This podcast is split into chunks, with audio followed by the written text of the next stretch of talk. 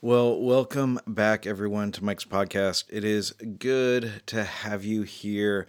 Uh, a few things before we jump into the interview. First, um, I'm so glad to have heard from so many of you. Um, there are several of you who have reached out who are leading churches that you find yourself kind of feeling ecclesiologically homeless. You think like, you're like, I think I fit in this post evangelical space, and you've reached out, and I have enjoyed connecting with you and um, I'm really excited about some of the things that are on the horizon. And so we got some cohorts that are launching soon with um, pastors, leaders in in the church in this space, and we'll look forward to doing a few more of those, and then some other stuff in the future there.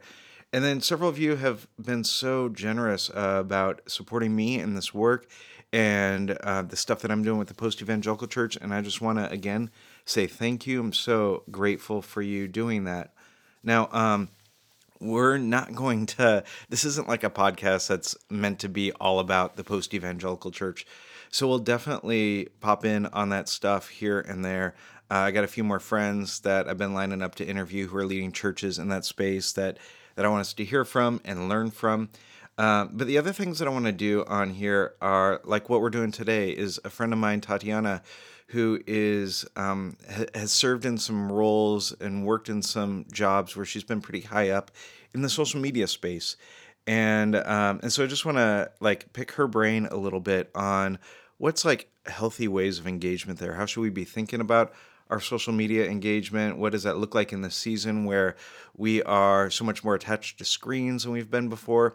And so I, I want to just have some people like that on here who are interesting to me and who I want to learn from or some friends that like I want you to get to hear from that that I get to chat with and I'm like, "Oh man, I wish more people could hear from this friend." And so we've had some like that. We'll have some more interviews that are like that as well. So we'll have some post evangelical interviews. We'll have some people that are just interesting and helpful and that we want to learn from.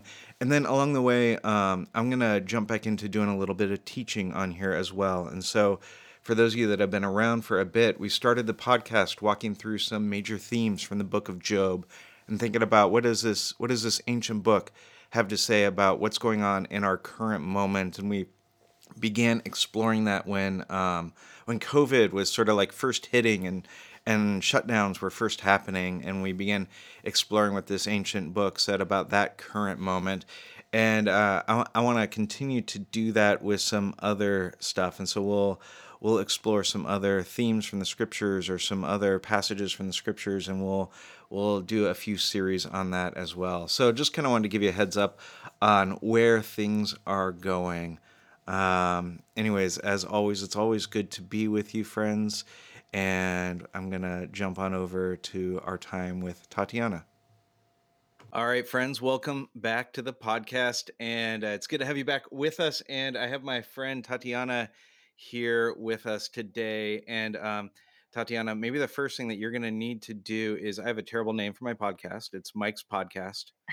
And you are all up in marketing, so I feel like you are going to have to like fix my name and branding of of my podcast. Um, That's possible. Yeah. Yeah. Okay. Let's let's get on that. I've asked several people to do it, but they're all like theology nerds, and you know, theology nerds have different ideas about this than than those of you who know what you're doing. Um, so, for those of you listening, Tatiana is um, she was the head of music at Twitter. Is that right? Mm-hmm. And then you were leading celebrity engagement at Tumblr, right? Yeah, sort of. Yeah. Sort of, sort of that. It was entertainment part, global entertainment partnerships, but celebrity engagement is the same thing. I mean, in my mind, and not being in that world, that's how I always understood what you did. And now you are doing digital marketing with Amazon Music. Mm-hmm. And so you are engaged in this whole tech world. And then um, I got to know you because you uh, came and were a part of the church that I was pastoring for a while. Mm-hmm. And um, I, I, would love to talk to you a bit about some tech and digital stuff. Um, maybe before we get into that, I'd love to like do you mind sharing a little bit of your faith journey of like what that has looked like for you? Yeah. Whew. What a journey. um so I well, I think it's important to see who my parents were because that's like how it happened. Yeah. Um, so my mom was a Brazilian undocumented immigrant who was raised extremely Catholic. Brazil is either hyper evangelical or hyper Catholic. So she was raised very Catholic. My dad was um, an Orthodox Armenian who was born in Brazil because his family were refugees after World War II and then raised in East LA. Um, so my earliest faith memories were going to Catholic church, and I was honestly very bored. I remember being like, I just want the snack, which was the wafer. like kids are very basic. Yeah. And then there was this Ar- Armenian lady in my mom's neighborhood who um, ministered to her and invited us to their Christian church. And my earliest memory was just like, this church has better snacks. so, so you know, we um, we joined this um, evangelical church, um, and then as I got into um, as they they moved to Whittier, California, they got involved with Florence Avenue Foursquare and the Foursquare Church, like very deeply evangelical. Um, I was all the way in it, like church camps and uh, yeah, uh, speak in tongues business and um, can I ask, do you still speak in tongues, or is that a experience of a younger? Okay. A younger age, yeah. It was sort of like I feel like if you grew up deeply Pentecostal and evangelical, you felt like you had to do it, you know. And we would make sure. jokes about saying "Shabbat Honda" if you didn't know like what to say. It just felt kind of foreign and weird. Um, my mom was really into Trinity Broadcasting Network. Okay oh boy. And she really wanted to be a televangelist. So that was a fun journey for me because it was just like, I, mean, you know, I, I would say like Latinos in general tend to be very hyper religious. And um, my dad was always a lot less, um, a lot less, you know, active than my mom. But my mom was like, we had like the daily bread um like bible verses on our yeah. on our desk on our you know kitchen table and we had to do all of this stuff all the time and um you know I, I got involved with the foursquare church i was going to church camps and um and then i started visiting I, I started church hopping with friends and like in the late 90s um calvary chapel was kind of like the cool church in orange county and yep Los Angeles. And so I started visiting um, Calvary Chapel Costa Mesa, which was Chuck Smith's church and late the late Chuck Smith. Um, and that really resonated with me. It felt um, a lot less heavy handed than some of the evangelicism I grew up with in the Foursquare Church. I graduated high school and went to Life Pacific University for couple years, and then I went to Biola University. And Life Pacific is a it's a Foursquare, Foursquare. right? Yeah. Okay. Yeah. And then Biola is, of course, the Bible Institute of Los Angeles. Bridal Institute of Los Angeles, and um, paid that off for years, even though I dropped out. Um, and I would say that that was like college was definitely where there was a um, a shifting of my faith journey. Okay. I, I because you know my mom was really legalistic and she would do things like when I was seven, she gave away all my toys and told me that the Lord told her to do that because I didn't hmm. make my bed. You know, it was like the Lord was my mom in a lot of ways, and he I didn't really like him, you know, but I knew I knew there was a different God out there. I knew like it's really interesting for a lot of people who grow up jaded in the Christian church and then become rock stars. you know, I actually was someone who was able to separate uh, my my parents' point of view. Like I could tell that TBN was something that I didn't resonate or believe in. Okay. I could tell that this legalism and this very like I would say almost Pauline approach to Christianity was not was not my bag um, you know, Biola is notoriously strict. I don't know if it still is today, but it was like, you know, no smoking, no drinking, no this, no that.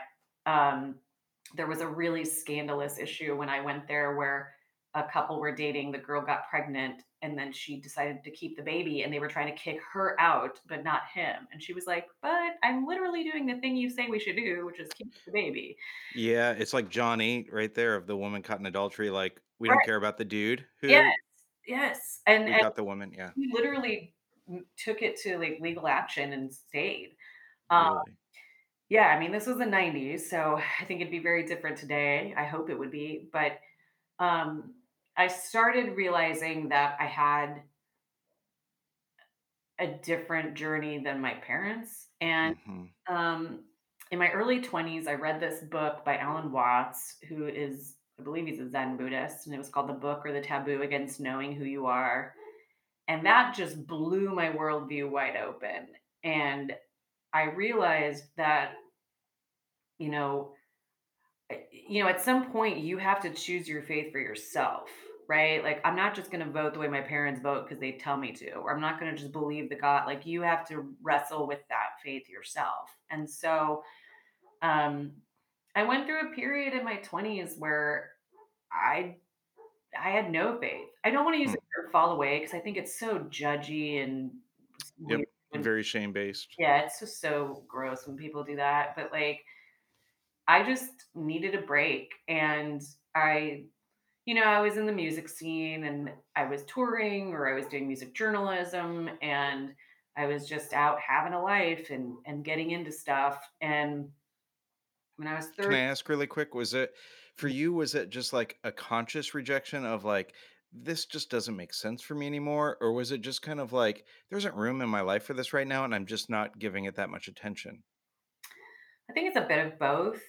I Yeah, mean, I think there were there was a lot of negative connotation and baggage that I had attached with it, you know. Um I to be full disclosure, I was never fully disconnected because I got and I got loosely connected with the Christian music scene.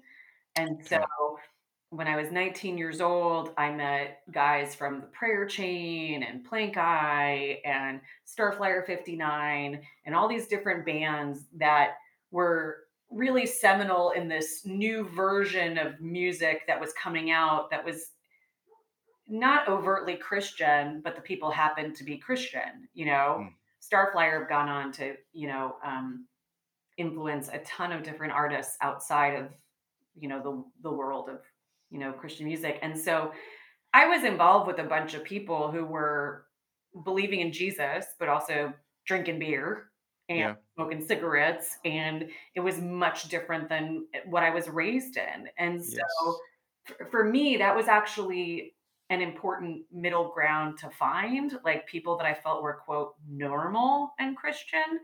Um, because you even see it today. There's like this there's this desire in Christianity to be super uh, uh, Western Christianity, I should specify, to be super ascetic and like I'm better than everybody because these are all the things I don't do. and and to me I was like that's very legalistic and I don't like it. And I always felt it was very divorced from Jesus and his theology. And so yeah, I mean, I I took a break for years, I would say, and then as I got closer to 30, I started changing a bunch of things in my life. You know, I quit drinking, I quit smoking, I started dipping my toe back into churches again. I started going So to you stopped doing all the things that you weren't supposed to do Yeah, I know. I, before. I know. Isn't it ironic? I was like, I'm now more Christian than all you Christians. Uh, started going to Reality LA. Um, Tim Chaddick is just a great. He's he's not there anymore, but he's I guess he's moving back with his family um, to Ventura or something. But he, And that's really a Calvary movement. The reality movement is was like the hip the yeah, hip young Calvary. yeah, yeah, and and you know I I'm I'm definitely more on the liberal theology side of the fence these days, and I um you know I think there have been so many things that have come up um just over the past 5 years, especially, you know, you know, with movements that whether it was Black Lives Matter or, or kids in cages or, you know, gay rights or so, you know, all of those things. Like there's so many there have been so many movements and there have been so many areas where um, I've just felt like Jesus would be in the middle of the people. Like that's that's what Jesus would do. Like full stop. Like I don't doubt that at all. Like I don't think Jesus would be endorsing a politician. like I just don't believe that for a second, you know? And so um I just and and I've found people I've watched so many Christians I know like get there as well. I, I would say like I really love the teachings of Timothy Keller. Um, Scott Sauls. Um, I got really into like the book that he wrote, A Gentle Answer, this past hmm year, um, because it was hard for me to have a gentle answer this past year. You know, it's like I had friends and family members get into QAnon, and I was like, this is bonkers. And you know, it it's um it's just it's tough. So my journey is one where um I I don't define my Christianity by I used to I used to define my Christianity like it was um like there was a board at school where I would get gold stars based on how Christian I was being. Like I'm in the worship team, gold star. I didn't cuss this week, gold star. You know, like I went to church four times, gold star. I don't do that anymore. Um, these days, it's like there's a church on the East Coast we watch that we really like called the Meck Church. Um, it's like Mecklenburg Church. Um, Okay. I've been enjoying watching that church. Pastor's theology is pretty dope. I like Bible based teaching that's open minded, um, with solid theology. Um, I have a lot of Christian friends who are a part of what I would consider the progressive Christian movement, you know, who are hmm like, yeah, Black lives actually matter. It's not a controversial statement. We're just saying it's a thing. we're not saying they're superior. We're just saying they matter. Um, but um, you know, I'm I'm thankful for that community. I'm a big fan of like praying out loud in my car. That's like one of my happy places. Uh, getting to um, my house is a happy place these days. So No, thanks for sharing all that. I kind of a part of why I wanted to ask you is because I mean I didn't know all of your story, but I did know you had grown up in a more conservative, um, fundamentalist kind of experience in some ways, mhm, and you have grown and evolved and changed along the years, and um, and yet at some level have still found a way to connect with faith and to find faith meaningful. And it's even interesting that the two pastors that you mentioned, Tim Keller and Scott Sauls, are both like conservative white men, really. mhm, Um, so I love the like sort of space of like um, you're trying to figure out like what does it mean to follow Jesus, and you aren't just saying I'm only going to listen to voices that fit on this side of the spectrum. mhm, Like I'm trying to figure out what it looks like to follow Jesus, and whoever's going to help me do that is going to be helpful. mhm. Yeah, I mean, I I um you know, we're going to talk about social media. So I will say like one of the things that I'm very cognizant of is um echo chambers, right? And Yeah. even when I say like, you know, I know people who are in a QAnon and that's really crazy to me. I did spend a lot of time researching the psychology of um, conspiracy theory and the psychology of um, you know this movement and people who join it and i've read articles about people who leave it and one of the biggest takeaways i took um, was that everyone has a, has a desire for a sense of belonging and when when the world feels rudderless people are looking to make sense of things and what's what's interesting is like if you have faith you should just be saying well it's not my place to know like god knows you know? Um but i think for so many people that wasn't enough. It was like i need to grasp at something that will make all of this chaos make sense. And so hmm some random dude who started posting crazy stuff on the internet has created this movement that is um, has really impacted theology and Christianity in America and, worldwide. I would say it's even in Brazil, where my family's from. Um, and um, and I, I I guess I I, I wanted to really understand it too, because part of me was like, oh, this is how the Antichrist happens. Like, like this is this is what Revelation's getting into. But you know, it's just I, I want to understand because I want to find a way to love people even when I disagree with them, even if I don't get that same love in return. You know what I mean? Yeah, I like that. That's really good.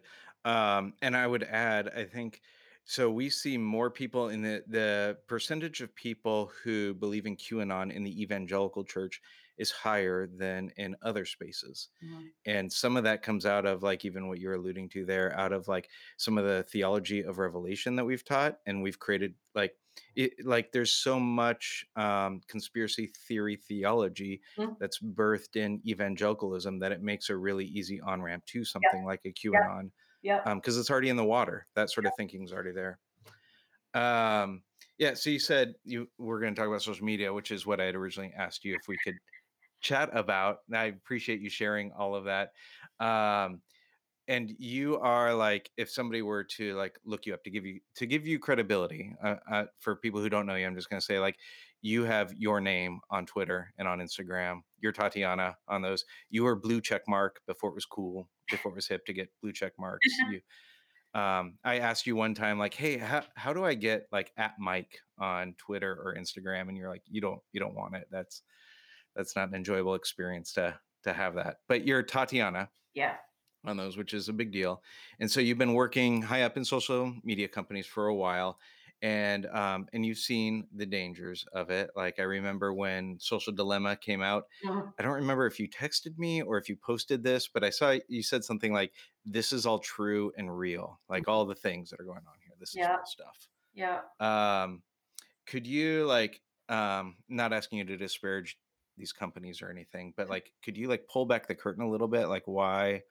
Why should we have some concerns what are some of the i want to talk about the positives too and i want to talk about some of the the digital mindfulness that you talk about Mhm. um but like could we like pull back the curtain on some of the like dangers that are there Yeah. Well, I think one of the things that the social dilemma documentary, it's on Netflix for anyone who hasn't seen it. Um, one of the things they pointed out, which I thought was really important, that a lot of like lay people who use social platforms don't think about is, you know, um, a lot of people are like, "Oh, I'm being censored," or blah blah blah blah. But the reality is, um, you are using a product for free, and you are the product because when something is free, it's not a service that you're paying for. You are essentially data to that company. Mm, And, um, you know, every action you take is logged on the back end and creates what's called the social graph, right? So every like, everything you save, everything you share, every picture you post, all of that, you know. So historically, you know, that was created so that they could sell ads to pe- to people based on what they like. And listen, I think on Instagram it works really well. I mean, all of us have jokes about like, oh my god, an ad for these crazy sweatpants, and I bought them, you know. But it's just, but that data was also used. Um, the Great Hack, which is another documentary, um, which is really compelling um, talked about how that data was used to weaponize political disinformation and effectively get people into movements like Q and into movements like, you know, I mean, at one point they were talking about how they were creating fake protests and they would put a counter protest the same like they were having a pro black lives matter protest and they would create an anti black lives matter protest to create chaos in a city um, to to try and get more people to vote um, for Trump. And so I think that it, you know, when I when I was working at Twitter in 2011, um, we, we were not thinking about all this stuff. To be totally honest, sure we were like, we're changing the world. Look what you can do. You know, it's like I can get a reply from my favorite artist. Or like there was an earthquake and people were using Twitter to get out because, you know, I mean, it was just very naive time. But and it was exciting i mean i was on twitter in some of the early-ish days and Like, it was really kind of exciting what you could do, the access that you had, that the information like that, that it was like something happens and we can know about it instantaneously from a random person who's on the street while that thing's happening. Yeah, I mean, it was I mean, I still, you know, I am someone who uh, every time I I talk about social media, it's like, listen, I love the freedom I have not working for a social platform because I don't have to worry about pissing off advertisers because I used to have to worry about that. Mm, I I have the ability to say what's good about it and what's not great about it, and I'm always kind of measured in my approach. You know, for, for me, I, I want people to really take the onus and the responsibility on themselves. Like you can only control your span of control, right? Like you can't control Facebook, you can't control Twitter, you can't control TikTok, but you can control yourself. And that is what you absolutely should do. Like I purpose I pur- purposely made a decision to not download TikTok. I was not comfortable with um, their privacy policy. I was concerned about how their data was going to be used. Um, and I'm someone who's like, I've been recruited there several times. I've talked to executives there. Like, it doesn't matter. Like, I just didn't like the policy. I know enough about this industry that I felt strongly enough to not want to download it. Additionally, I know that I have an addictive personality. I can already have a propensity to waste too much time on socials as is. I didn't want another dopamine hit. yeah, yeah, like you understand how that works. Yeah. Can I ask you, like, really practically, like the um the privacy policy, like what are you looking for there? Like I like I don't ever read those, right? Because mm-hmm. it's a million words there, and I just assume they all say the same thing. Yeah, what's something I should be paying attention to? I would honestly give you the pro tip of if you're not gonna it's funny because I literally I was using this app this week to delete all my tweets or delete all my likes because I wipe my Twitter regularly. And I literally read through an entire privacy policy for a del- tweet delete API. But if you're someone who's not going to do that, I would say just Google that company's name plus Sure. their privacy policy and see what the articles that have come out about it say, and then see if you're comfortable with it. Um, their their privacy policy was pretty sweeping at TikTok. I don't know if it's differentiated now since the company has sort of been um, bifurcated, Right. where there's this fragmentation. Um, but I'm just going to hold steady on not downloading it because I feel like anything that goes viral from there, I see on my Instagram anyway, or someone sends it to me. Um, so that's why I decided not to do it. But um, yeah, I mean, it's the same. Like I'm on Clubhouse. I joined in October, so I was a pretty early adopter over there. And I purposely made a decision to not really speak on there at all because I was like, I don't really know what they're going to do with audio data. I don't Hmm. really know if they're keeping this stuff or not. I would guess they are because I'm guessing they're going to want to sell ads because they're going to have to monetize. They haven't done it yet, but I know enough now to know in the early days of Twitter, Instagram, and Facebook, we were just you know, bar- barfing stuff up all over the place without thinking about how you can't really take it at back once you put it out. Like, you know, try deleting all your Instagrams when you have thousands, like I do. It's Right. hard unless you wipe the whole thing. Right.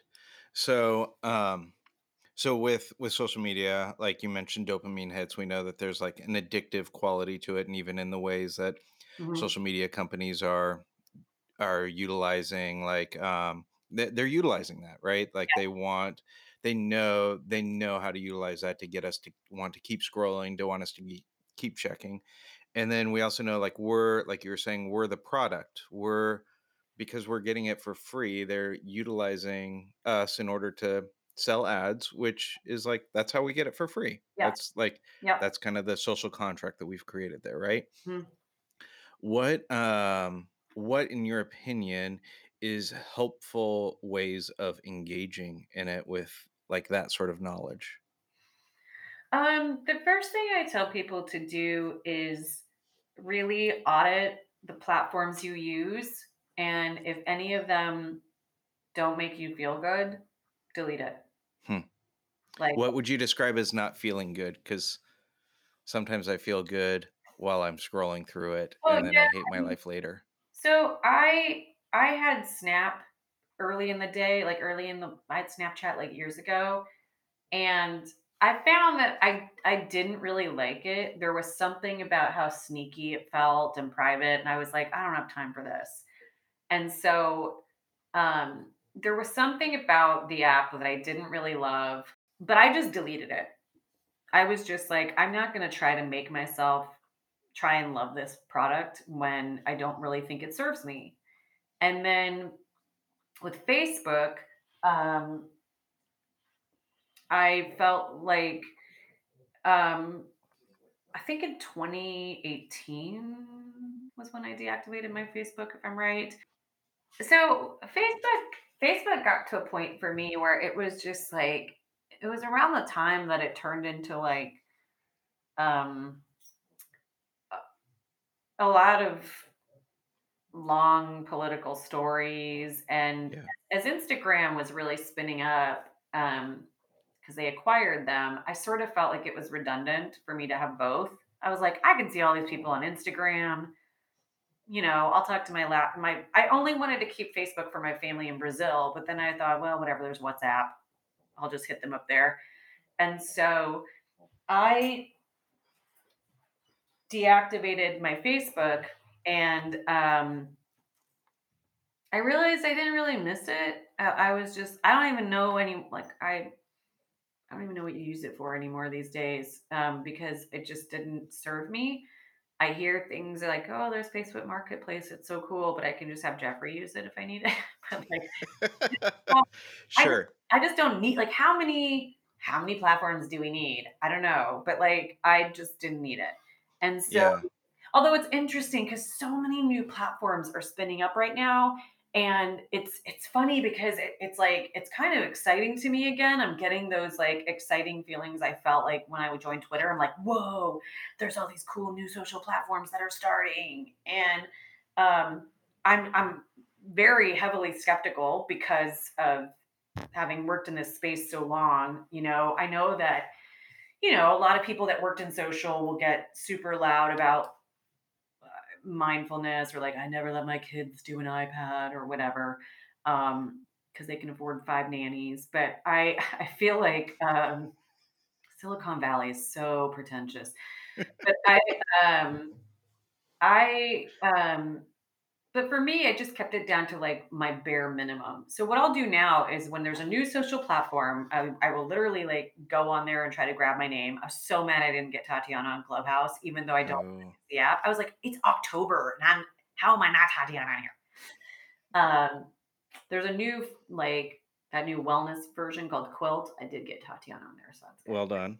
Thank you, thank you. Um, and Flickplay is another app, that the AR app that I'm messing around with. I've got Tatiana on there. But um, early adopters, we love to screen name grab. But um, but yeah, I keep it. They, these days, it's just like I use Instagram, I use Twitter on mobile web. I don't have the Twitter app. Um, Why why do you do it that way? I used it more when I had the app on my phone. So I made it a hassle for myself to use it. So I have to go to the mobile web in order to use it, and that cuts my engagement down. That's interesting. I recently, just a couple of months ago, made that same sort of move where I was like, I don't like the way that I'm engaging Twitter. Mhm. I'm gonna only be able to get onto it on my computer, Yeah. and um, and it's been so much better. Yeah. Yeah, I mean, that's the thing. It's like that goes back to that thing I was saying of you have to you're driving the car, you know? You have to decide what's what's the right mix for you when it comes to these platforms, you know? With Instagram, um I was doing really good before the coup situation. I was doing this thing where I would try to get up and I wouldn't I would do a time block where basically I usually wake up like around 5. So from 5 to 5, I wouldn't open social media. Just Okay. Do my life, read, journal in the morning, work, work, work, work, work. And then at 5, I would give myself like a little reward, like a little hour of social. Um, but then that coup happened and I went off a cliff. Screen time went Yeah, sure. because I was just so mind blown. I mean, I think like was a lot. And um, and I think because we're in a pandemic, there was a strong sense of I want to feel connected to my community because I can't. I can't see my friends. I can't go to church. I'm not going to go to church, even though you can do it now. I'm not going to go because I think it's irresponsible. But like, I just, I, um, so I, I started using it more because I was just like, I need to connect with people right now because this feels so, so bizarre. Yeah. Yeah, I I actually that's one of the things I wanted to ask you about is like there are all these, I guess you could say like mindfulness strategies around social media that a lot of us had adopted and were doing, and then pandemic hits Mm, and we had screen time limits and we had blah blah blah blah blah. And now all of a sudden it's like we are so much more connected to screens than we've ever been before. So many of us are working over Zoom. I've been like in I, I probably four different Zoom, five different Zoom meetings today, and that was a like that was not a heavy day. Like I'll, you mm, know, we'll have a whole lot more than that, right? So we're so connected that way. And then in the same way, because we're not getting to hang out with people, like social media feels like one of the ways that like we get to check in on what's going on in our friends' lives and feel some level of connection mhm. and and then i think even like those are maybe like just reality is the zoom meetings and then wanting connection is that piece but then there's also like escapism we're Yeah, we're looking for all sorts of different ways to escape and so right like alcohol buying has been on the rise yeah, um scrolling through the social media has been on the rise yep, and I don't I just I've been trying to figure out like what is healthy right now in yeah, terms of both like there's reality and wanting connection and just reality of the junk going on. And at the same time, like we also know that over connection on this stuff like is messing with our brains. yeah. Um yeah, what what what, do- what do we do right now? I, yeah. So I had a conversation with um, a friend of mine who's like a mentor, and I was talking about. I think in America, in particular, we've become these um, productivity automatons where everything is like biohack your life and 10 ways to increase productivity and five ways to include increase digital mindful i mean everything is like get it fast get it now become a better version of yourself pressure pressure pressure and even mindfulness becomes pressure like everything has become this Hmm. completely like robotic approach to life and I was telling her, um, I was like, "Oh my gosh, my screen time was like 10 and a half hours last week." And and I was like, you know, it's so bad. And she said to me, "Or maybe it was just what it needed to be." And I was Hmm. like, "Whoa." And and that was interesting for me. It, it that was actually what I found to be the space where I could begin to open the door to change because I even with physical fitness, I went from being like a crazy active yoga person and like almost competitive, which is so anti-yoga, but I'm a competitive I would like to see competitive yoga. I was like, I will get side crow before the girl next to me. But um no, but you know, that fell off in the pandemic and um and social media definitely went up and work definitely increased more than usual. A lot of my creative pastimes went downhill. You know, I I recorded some music, but then since August I haven't really done anything. A lot of my creative writing went out the door. And to I think the the best starting place right now for anyone is grace. It's just, Mm, you know what? It is what it needed to be because we have just experienced so many traumatic incidents in collectively um, that I, I think you know and i don't drink so social media in some ways was all i had next to carbs um, but it's just and and what i found mentally was by by giving myself that room to be like okay maybe it's what it needs to be then i found the space to be like maybe i'll take a walk for 30 minutes today. Mm, maybe i won't use twitter today. Maybe i will put down instagram a- and still not pressuring myself, not offering myself a cookie if I do it or if I don't do it, but just being like, this is what it is for today. Um, because you know, I was I was talking to my therapist about just the volume of everything because you know a lot of people had their work slowed down because of COVID. I never experienced that. Like I joined Amazon, so everybody knows what it's like at Amazon, and Yeah. um, uh, you know, I, I was talking to my therapist about just kind of this subject, and she was like, "Well, it's important to have a wellness action plan where you can think of how you can, you know, start to be mindful of the things that make you feel good and do more of that." And um, so I just I just keep it kind of basic on that front. Like I don't watch scary stuff because it makes me feel bad. You know, I I um I don't respond to emails when I'm really tired right now because I will make a mistake. I if I get heated on social media, I disengage because no one ever is like, "Oh, that troll changed my mind," or "Oh, Yeah. Yeah. I had an argument with someone about." Like, I just, I just, you know, I was speaking to some women last Saturday, and um, for this like recovery thing. And in the middle of talking to them, I felt like I wasn't being present. And so I just said, I'm sorry, hold on a second. I need to get in my body. And I just took a deep breath. And it was so funny because afterwards, that was the thing they talked about the most. They were like, I needed that.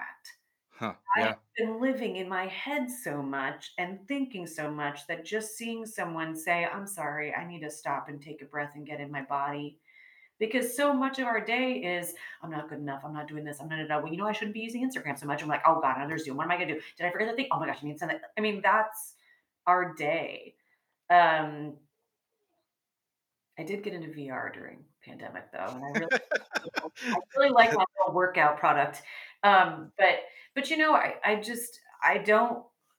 I'm sort of the anti um, prescription on this subject right now. I just think you start with grace and then you kind of go toward what feels good with what you have. And as you know, as as things open up here more, I mean, as the pandemic starts to subside, not open, I mean, opening up doesn't really have an impact on things. It's more about the pandemic going away. But, you know, I think then we can start to go, oh, okay, I need to unpack because so many of us, I mean, I lost two cousins to COVID, you know, so hmm like there's that, and there's starting a new job, and there's a pandemic, and there's not seeing all your friends. I mean, I don't know if you experienced this. I don't know if you watched the Super Bowl as Chiefs fans. It was we watched three quarters, but um, seeing the Weeknd perform a show, I was like, oh gosh, a concert! Like I had this like really emotional experience to it. I got chills. I was just like, oh man, there's a sadness there that I wasn't even aware of, and I'm someone who generally hates leaving the house.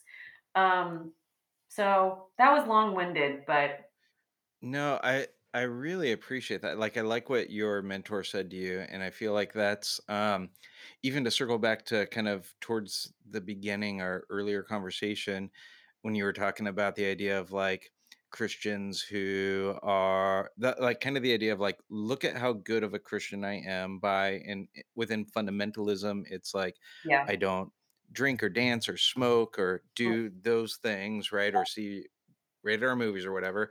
And then there's a movement within uh, some circles of like, look at how good I am at keeping the Sabbath, or look at how good I am at these spiritual disciplines. And then within like some progressive Christian movements, there's like, look at how good I am at standing up for these social justice issues. Mhm. And and there's all and so then within this, there's even the like, look at how good I am at practicing m- digital mindfulness Yeah, yeah. and it becomes another weight to bear Mhm. and it doesn't become freeing it just becomes another thing that heaps can heap on guilt and shame um, if i'm engaging in that in the wrong way and it can be a thing that like we even use to shame others in the way that we like talk about it to others I I mean, yeah, of course. I mean, if you look at, for example, you know, um, I had someone which once say to me that they were upset that this celebrity was being really loud about their the the particular way that they were getting sober, this particular thing they were in, because this person tended to relapse a lot. And this person said to me, See, when you talk about it that much, you're communicating to people that relapse is normal for everybody, and it's not. And and so I think that, you know, for me, I you know, I, I when it comes to digital mindfulness, which is a subject I am so passionate about, I'm always the first to say, like, I'm a giant fail a lot of times at this. You know, I mean, I am a super user. I am an early adopter to social media platforms. I had someone recently go, What does early adopter mean? And they thought, eh, because my bio always says early adopter, later regretter. And she thought I meant like, I, reg- I adopt children, then regret it later. That's my favorite thing ever. I took it off my Instagram bio because I was like, oh, Instagram's not ready for that tech humor. So, for those who don't know, an early adopter is someone who joins a platform or tries a new technology before anybody else. Um, yeah, I was like, oh gosh, but um, but yeah, I mean, I think that um, America loves competition, but competitive wellness and competitive spirituality and competitive sobriety is a recipe for failure and, and competitive Christianity. I mean, that is what I rejected. I rejected this notion because what happens is life happens to people. And I would see how people would go through divorce in the evangelical church or in these different big mega churches that I grew up in. And there would be like a,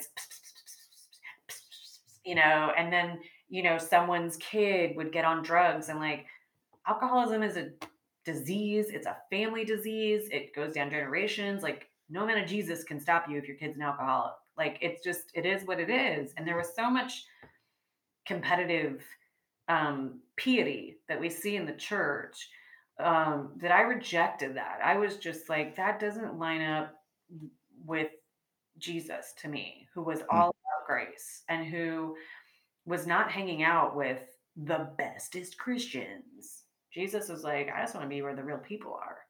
And and didn't didn't judge them, was just like, hey, cool, love you, forgive you, sin no more, you know? And um, which gets into a whole separate theological conversation about how we rank sins in this country and blah, blah, blah. But, you know, um, but that's like, I fight against that because I, I think one of my greatest weaknesses, and, and people say this in job interviews facetiously, but I really think it's a weakness, is perfectionism because it makes you risk averse because you somehow hold yourself up to some bar that you can't ever attain because you're not perfect. That's like the baseline of Christianity is like, I'm not perfect, aside from salvation. But, you know, um, so I, you know, rejecting um, this past year, I've had a lot of opportunities to really embrace the idea of imperfection in my life. In like, oh, I shop too much. Or, oh, I yeah. I boofed this thing at work. Um, and I'm okay. Like that's all right. That's that's actually really really good words and I think that's a good place for us to wrap up on. Um thanks for being on here with me and everybody can find you as we've already pointed out several times at Tatiana on on all the social media networks except for Snapchat. Yeah. Twitter and Instagram and Medium. And yeah. Oh yeah, you've got some great articles on Medium particularly around this. Mm-hmm. Um I'll link to those in in the fancy show notes. It's also in my just in my bio on Instagram, but yeah. Oh, perfect. Notes, we love it. Fancy, fancy. Hey, thanks so much for doing this with me. I really appreciate it. Well, there you go, friends. Uh, my friend Tatiana, and um, go find her on the social medias in mindful, thoughtful ways that you are engaging in those platforms and uh, don't turn it into a wellness competition. Till next time, grace and peace to you, friends.